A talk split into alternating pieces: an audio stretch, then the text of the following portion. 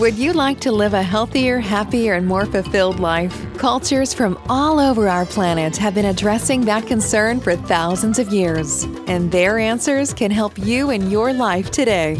Join anthropologist and healer Robert Vetter as he introduces you to cultures of health and healing. Get ready now to try out some healing beliefs and practices from far and wide. Here's the host of your show, Robert Vetter. Okay. Welcome, listening family. I am so lucky today to be here with Dr. Ashok Kumar Malhotra. Dr. Ashok Kumar Malhotra is Emeritus Distinguished Teaching Professor of Philosophy at the University of New York College at Oneonta.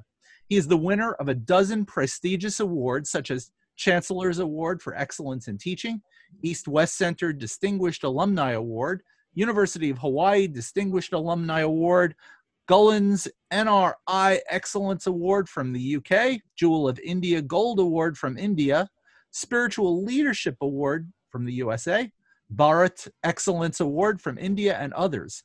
He's published 14 books on Indian, Chinese, Western, and comparative philosophy, along with two volumes of children's stories.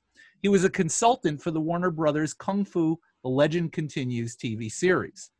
Dr. Malhotra is one of the founding members of the State University of New York Oneonta Philosophy Department. He received the Templeton Foundation grant through the Metanexus Institute of Philadelphia to establish the Yoga and Meditation Society at SUNY Oneonta. Through the Yoga Center, he invited more than 20 scholars and practitioners from diverse traditions and backgrounds from various parts of the world. His video interviews of these 20 scholars are available on the YouTube under Ashok K. Malhotra Yoga Institute interviews. His Yoga Life monthly columns appear in the Daily Star, a local newspaper. To recognize individuals who have performed outstanding community service locally, nationally, or globally, he established four Ashok Kumar Malhotra Seva Compassionate Service Awards for the faculty and students at SUNY Oneonta, as well as the East West Center and University of Hawaii. He appeared on TEDx Oneonta in 2017 and is the winner of AARP Purpose Prize Fellowship.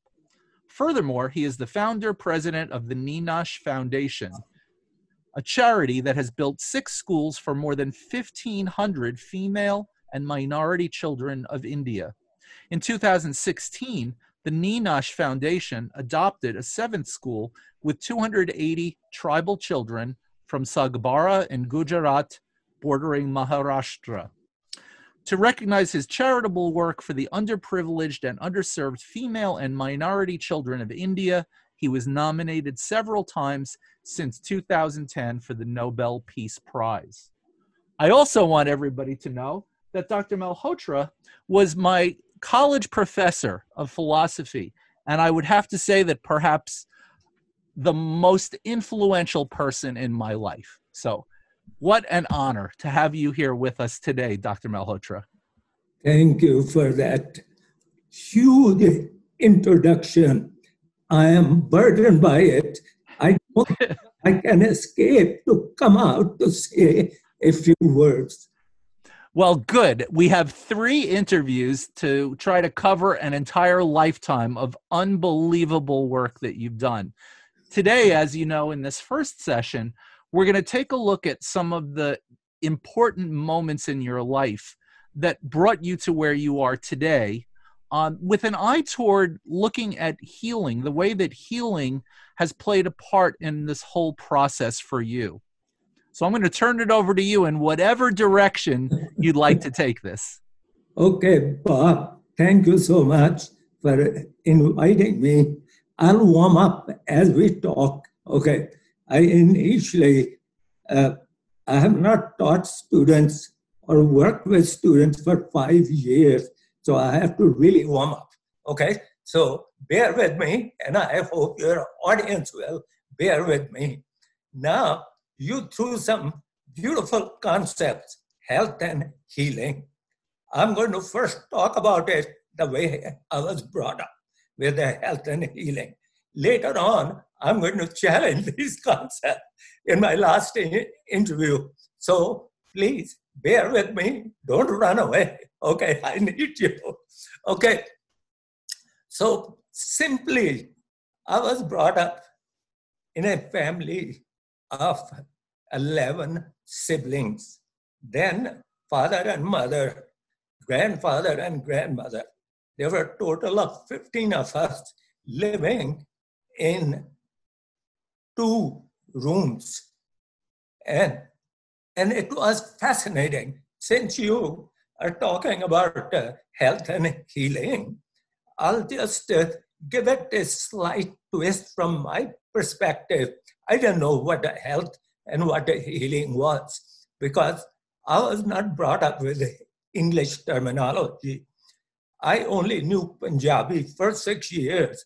Then I started learning Urdu, the language which is spoken in Pakistan. It comes from Arabic. Then I started learning English when I was sixth grade, then Sanskrit. Then I learned Hindi.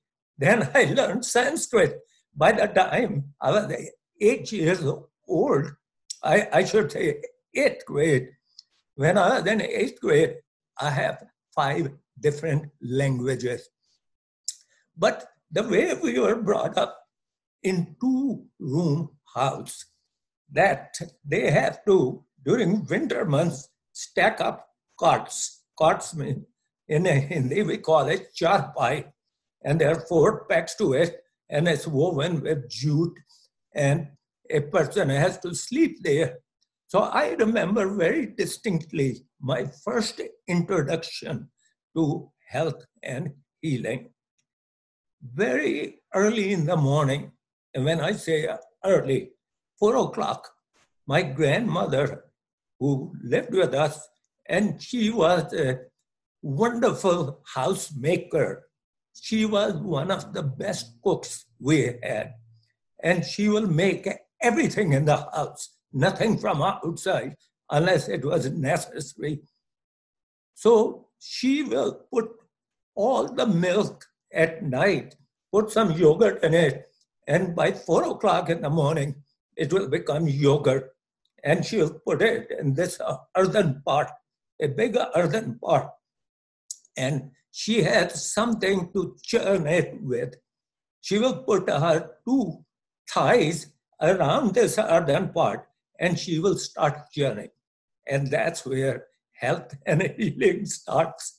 And as she will be churning this, she will start singing some religious songs of all the devotees of God Krishna.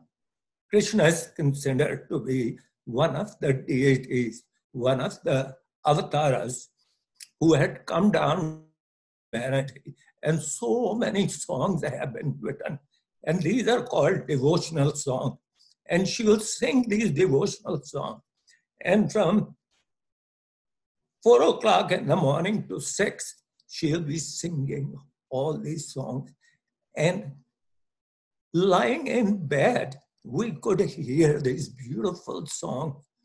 And they had such a beautiful, positive kind of effect.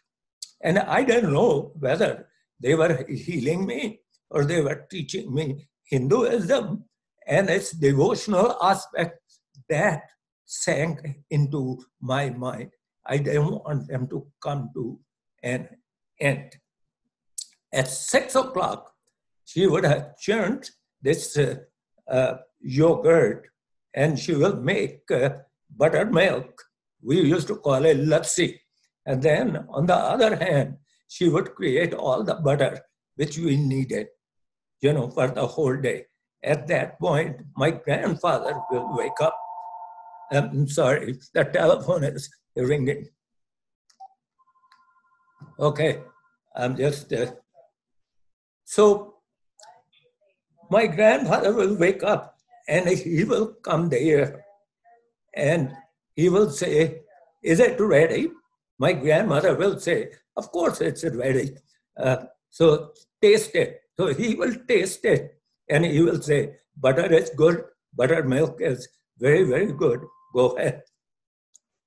Then they will wake up my mother and my mother and 11 children, my mother will wake up and her first task was to start the tea boiling and then she will start reading the Bhagavad Gita. And Bhagavad Gita is one of the 18 chapters of the great epic of India, Ramayana. And everybody in India who's a Hindu reads that because they say if you want to be healed in this life and want to have good health, then you must read the whole Mahabharata. And Bhagavad Gita is one of the 18 chapters. And whatever is important in your life, health, healing, and being in touch with the ultimate being, you have to read this book. Whatever is important for your life is there. And if it's not there in this book, it's not important. And that's a very beautiful concept I learned.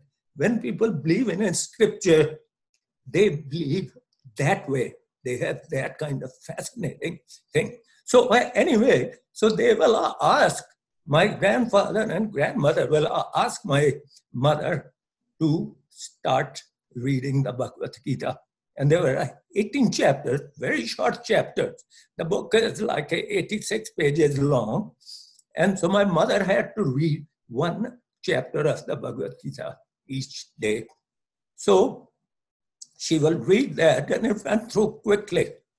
And what stayed with me from that book was the chapter number three from the Bhagavad Gita, which deals with the concept of uh, what we call in Sanskrit nishkam karma.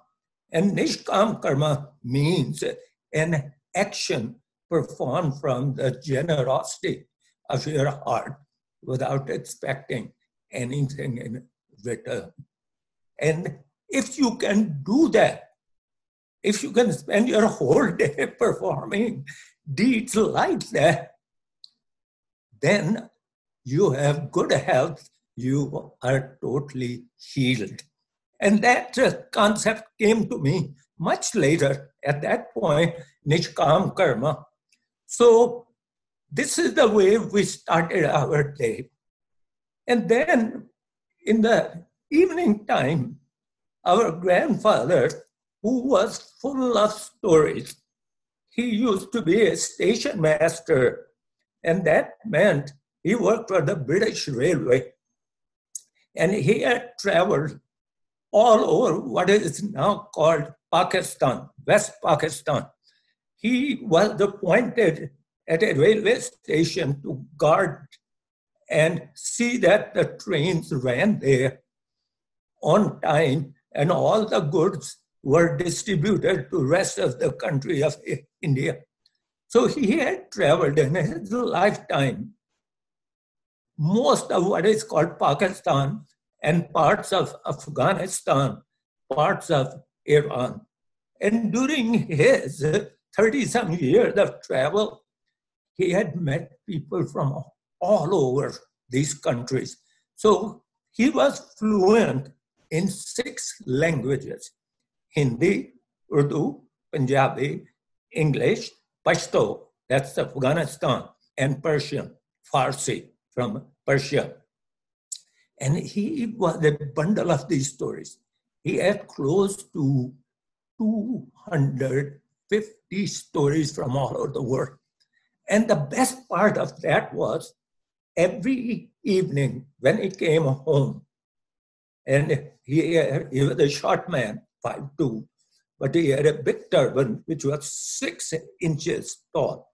He will come home and he will put his turban on a peg so that it will sit there visible and he will ask for his pipe.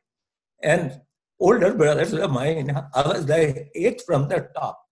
And these brothers will prepare his hookah pipe and he will. And the hookah pipe is an interesting piece because it says that earthen part, which is called chilam, and that earthen part will have tobacco, it will have charcoals, and as you puffed in, you breathed in, all that smoke filled stuff will go all the way to the bottom. And the bottom, the base, was filled with water. And there it will be cleansed, and then it will come through your mouth. And then we used to call it sutta. It's like soot, soot going into your mouth. And the moment that sutta took place, he will start feeling so good. And he will say, What kind of stories you want to hear? I have 250 of them from all over India. He didn't say they were all over the world. And that's where I got the concept of all these stories were prepared in India. So I never made a distinction between Persia, Saudi Arabia, Greece, or China. These were stories presented to us as if they're from India.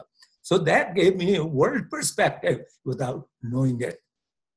And he had a style of telling stories. And his style was very simple. And the simple style was that he will say, How long the story be? And we'll say, One mile long, five mile long, 10 miles long. And when you asked him, What does that mean? He said, Start walking with me, my grandson. You're my vitamin, and I'll tell you a story which will go for one mile and a longer story will go for five miles, and the longest one go for 10 miles. And I heard those 250 stories from him while I was being brought up. So I started with grandmother, listening to all these bhakti devotional songs, mother reading the Bhagavad Gita, grandfather telling us the stories. And these stories left such an impact. So you'll ask me the question where does the healing come in here? I think there are two aspects to it. One is learning about compassion in action. Second, reading and listening to stories. And if the audience would like to know, and you want to know, what was so significant during that time?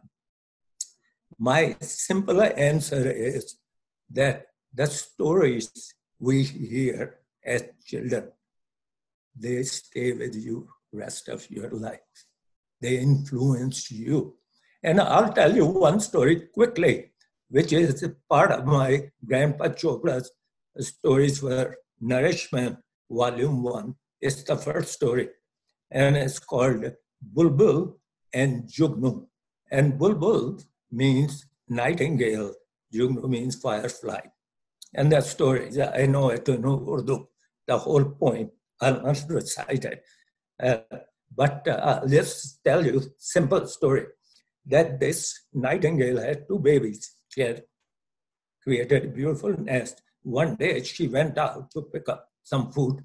And this particular day, when she went out, she found out that all the food in this field was gone because the farmer has planted crop there.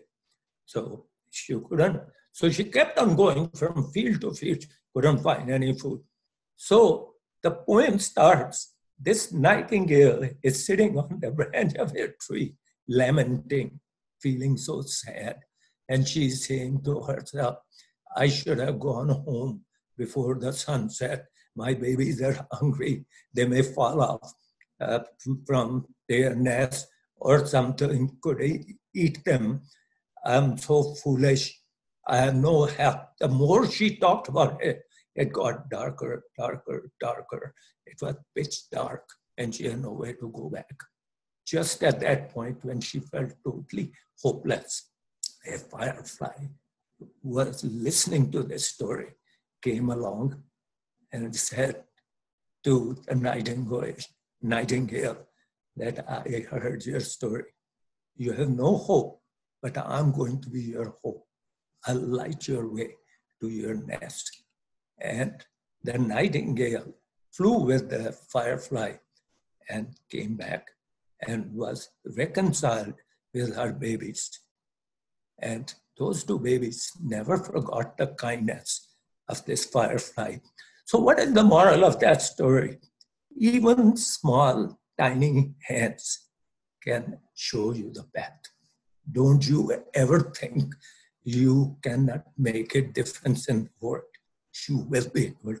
That's what, and that story stayed with me. It changed my whole life.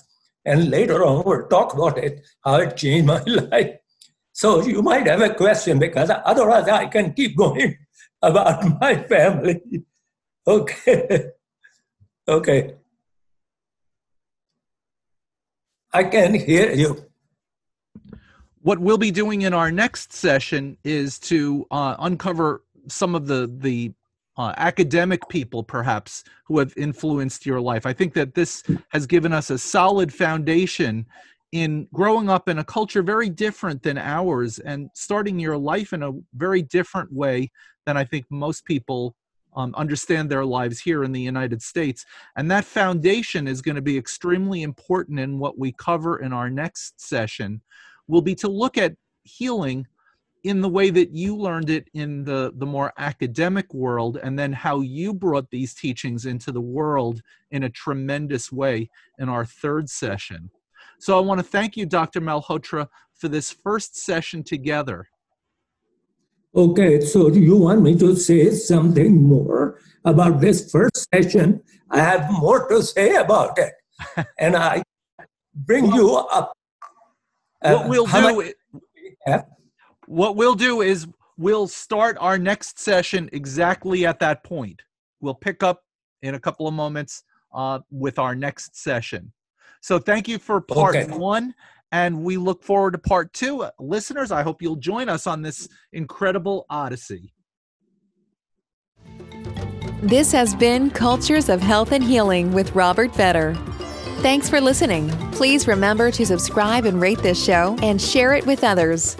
Until next time, remember your health and healing matter, and you can find your own unique path to optimum wellness.